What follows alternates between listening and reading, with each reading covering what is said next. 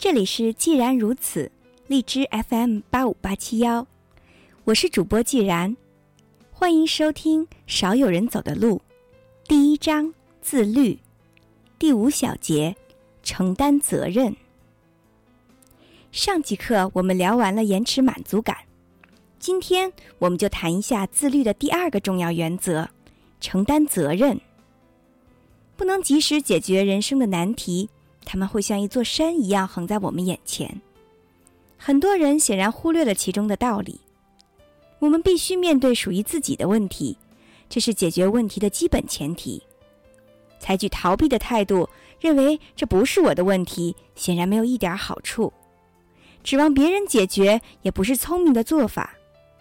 唯一的办法是勇敢地说：“这是我的问题，还是由我来解决吧。”但是，相当多的人只想着逃避，自我安慰说：“出现这个问题不是我，而是别人的原因，是别人拖累了我，是那些无法控制的社会因素造成的，应该由别人来解决，绝对不是我个人的问题。”下面我要讲述的故事，它的发生地和发生时间可能离各位听众比较遥远，但是听过之后，你一定会有一种似曾相识的感觉。我过去。曾随美军驻扎在冲绳岛，当时有个美军军官酗酒成性非常严重，找我做心理咨询，看看能否解决。他否认自己饮酒成性，还认为酗酒不是他的个人问题。他说，在冲绳岛上，我们晚间无事可做，生活实在无聊，除了喝酒，我们还能做点什么呢？我问他：“你喜欢读书吗？”“是啊。”当然啊，我喜欢读书啊。既然如此，你晚上以读书代替喝酒，不是更好吗？营房里太吵闹了，我可没心思读书。那么你去图书馆看书怎么样呢？图书馆太远了。难道图书馆比酒吧还远吗？哎呀，说实话吧，其实我也不怎么爱读书，我的兴趣压根儿就不在读书上。我原本就不是一个爱读书的人。然后我换了个话题，继续问道：“那你喜欢钓鱼吗？”“当然啊，我太喜欢钓鱼了。”“那么你为什么不用钓鱼来代替喝酒呢？”“我白天得工作呀。”“难道晚上就不能钓鱼了吗？”“当然不能啊！冲绳岛晚上没什么地方可以钓鱼吧？”据我所知，这里有好几家夜间的钓鱼俱乐部，要不我给你介绍到那去垂钓，你觉得怎么样？呃，怎怎么说呢？其实我也不是那么喜欢钓鱼了。听你的意思，在冲绳岛这里，除了喝酒以外，其实还是有其他事情可以做的，但只有喝酒才是你最喜欢的事情吧？呃，我想你说的没错。可是你总是饮酒过量，违反军纪，这会给你带来不小的麻烦呢，对不对？哎呀，那有什么办法呢？驻扎在这个该死的小岛上，人们只能整天的喝酒打发时间了。难道这是我一个人的问题吗？我和他交谈了很久，但这位军官总是固执己见，不愿意承认酗酒是他的个人问题。我建议他，只要凭借着毅力和决心。再加上别人的帮助，就可以彻底的解决这个问题。结果他根本不接受，固执的让我无能为力。我只好无奈的通知了他的上司。就这样，继续酗酒使他最终被开除了军职。另外一个案例也发生在冲绳岛上，有一位年轻的军人妻子，她用剃须刀片割开了手腕，并送到了抢救室急救。后来我在病房见到了他，问他为什么要这么做。我当然是想自杀了，他说：“你为什么想要自杀呢？”这个地方让我觉得无聊和乏味，我一刻都忍受不了了。你们必须把我送回国，要不待在这儿，我还是会自杀的。住在中生岛，为什么让你感觉这么痛苦呢？他抽泣着说：“我在这里什么朋友都没有，一直很孤独。”这确实很糟，可是你为什么不去交朋友呢？因为我住的那个该死的冲绳岛居民区根本没人说英语。那你为何不驾车去美军家属区，或者参加军人俱乐部，去那里结交朋友啊？呃，因为我丈夫白天得开车上班呀。既然你白天孤独和无聊，为什么不开车送你丈夫上班呢？我问道。因为我们的汽车是手动挡的，不是自动挡的，我不太会开手动挡的汽车。那你为什么不去学习驾驶手动挡的汽车呢？他叮嘱我说：“在这种道路上学习，疯了吗？”听完这两个案例，各位有什么感受呢？求助于心理医生的大多数人，不是有神经官能症，就是患有人格失调，他们都是责任感出现问题所致的，但两者的表现症状正好相反。神经官能症患者为自己强加责任。但患有人格失调的人，则是推卸责任，与外界发生冲突和矛盾。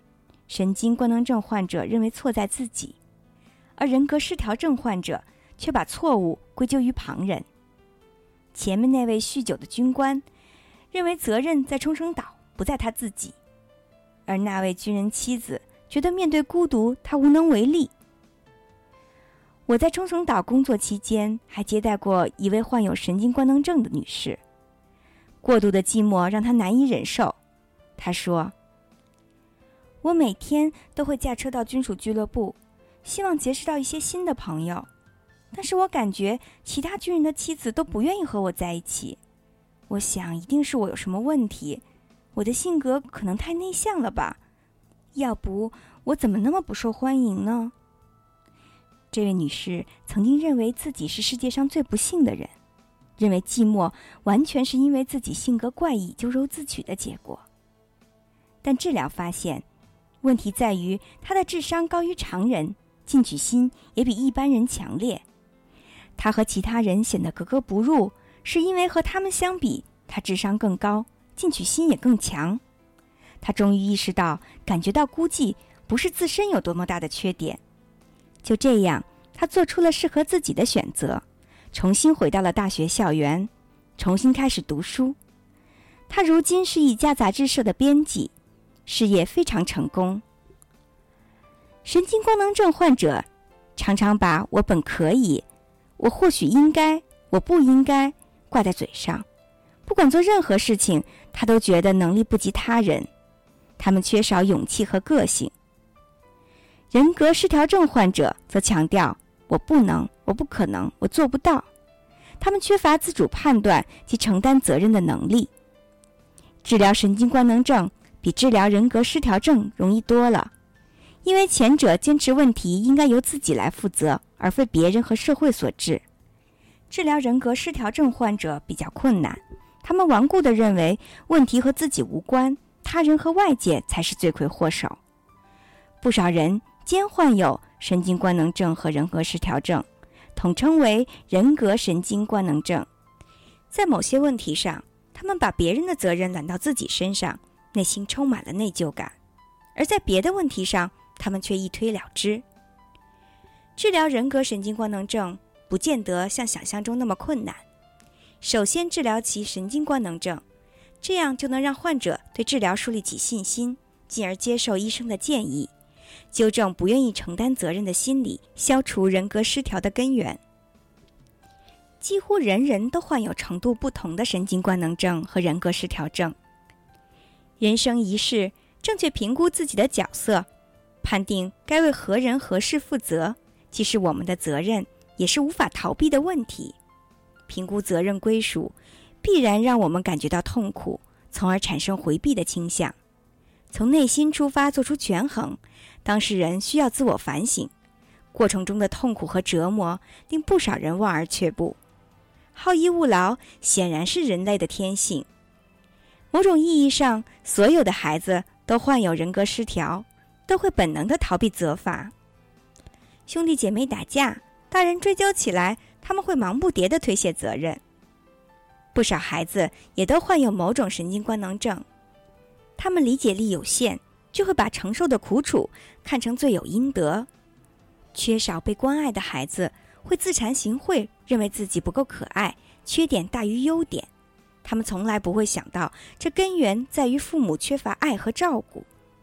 他们无法得到异性的青睐，或者运动方面强差人意，也都一概的怀疑自己有严重的能力缺陷。他们难以意识到，即使是发育迟缓、智力平平，他们仍是正常的人。人人都需要多年的经验，让心智不断的成熟，才能够正确的认识自己，客观评定自己和他人应该承担的责任。随着子女的成长，父母随时可以提供帮助，但如果父母逃避责任，甚至提醒孩子问题是他们咎由自取，而不是做父母的责任，那就会造成孩子的心理问题。当然，把握教育的时机是长久而艰辛的工作，父母需要常常的保持敏感，了解孩子的需要，投入时间和精力，并承受痛苦。父母也需要付出更多的爱，承担起自己的责任。除了缺乏敏感或者忽视教育，许多父母还有别的缺点。程度轻微的神经官能症患者倒是能履行家长的职责，除非他们的工作压力过大，以致无法履行为人父母的本分。但人格失调症患者则多是不称职的父母，本人却对此不知不觉。心理学界有一种公认的说法：神经官能症患者让自己活得很痛苦，而人格失调症患者却让别人活得很痛苦。也就是说，神经官能症患者把责任揽给自己，弄得自己疲惫不堪；人格失调症患者却加祸于别人，首当其冲的就是其子女。他们不履行父母的责任，不给孩子需要的爱和关心。当孩子的德行和学业出现问题时，他们从来不会自我检讨，而是归咎于教育制度，要么就抱怨和指责别的孩子，认为是他们带坏了自己的孩子。家祸于人，显然是有意逃避责任。父母还常常指责孩子：“你们这些孩子都快把我给逼疯了，要不是因为你，我才不会嫁给你爸呢。你们的妈妈神经衰弱，都是你们造成的。”要不是为了抚养和照顾你们，我本来可以顺利的读完大学，干一番正经的大事业。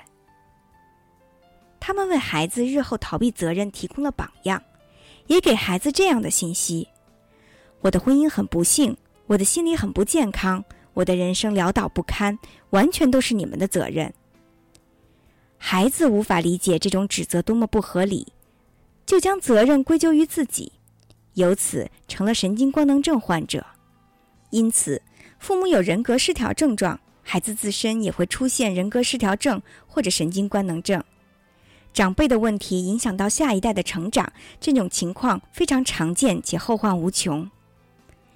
患有人格失调的父母为孩子树立的是反面的榜样，他们的病情也会影响到婚姻、交友和事业。他们不肯承担起自己的责任，导致人生问题重重。前面说过。面对问题要挺身而出，不然他们会永远存在。人格失调症患者完全背离这种做法，不由自主地把责任推给了配偶、孩子、朋友、父母、上司，或者推给其他抽象的事物和组织机构，比如学校、政府、种族歧视、性别歧视、社会制度、时代潮流等等。但问题却始终存在。他们推卸责任时，可能感觉舒服和痛快，但心智却无法成熟，常常成为集体和社会的负担。人格失调症患者把痛苦转移到集体和社会身上，让人想起上世纪六十年代一位美国的黑人作家克里夫说过的一句话：“你不能解决问题，你就会成为问题。”其实，这句话是对所有人说的。听完这一课，希望大家都能默默的审视一下自己，在遇到问题时，能够客观的分析，勇敢的承担，并且积极的解决。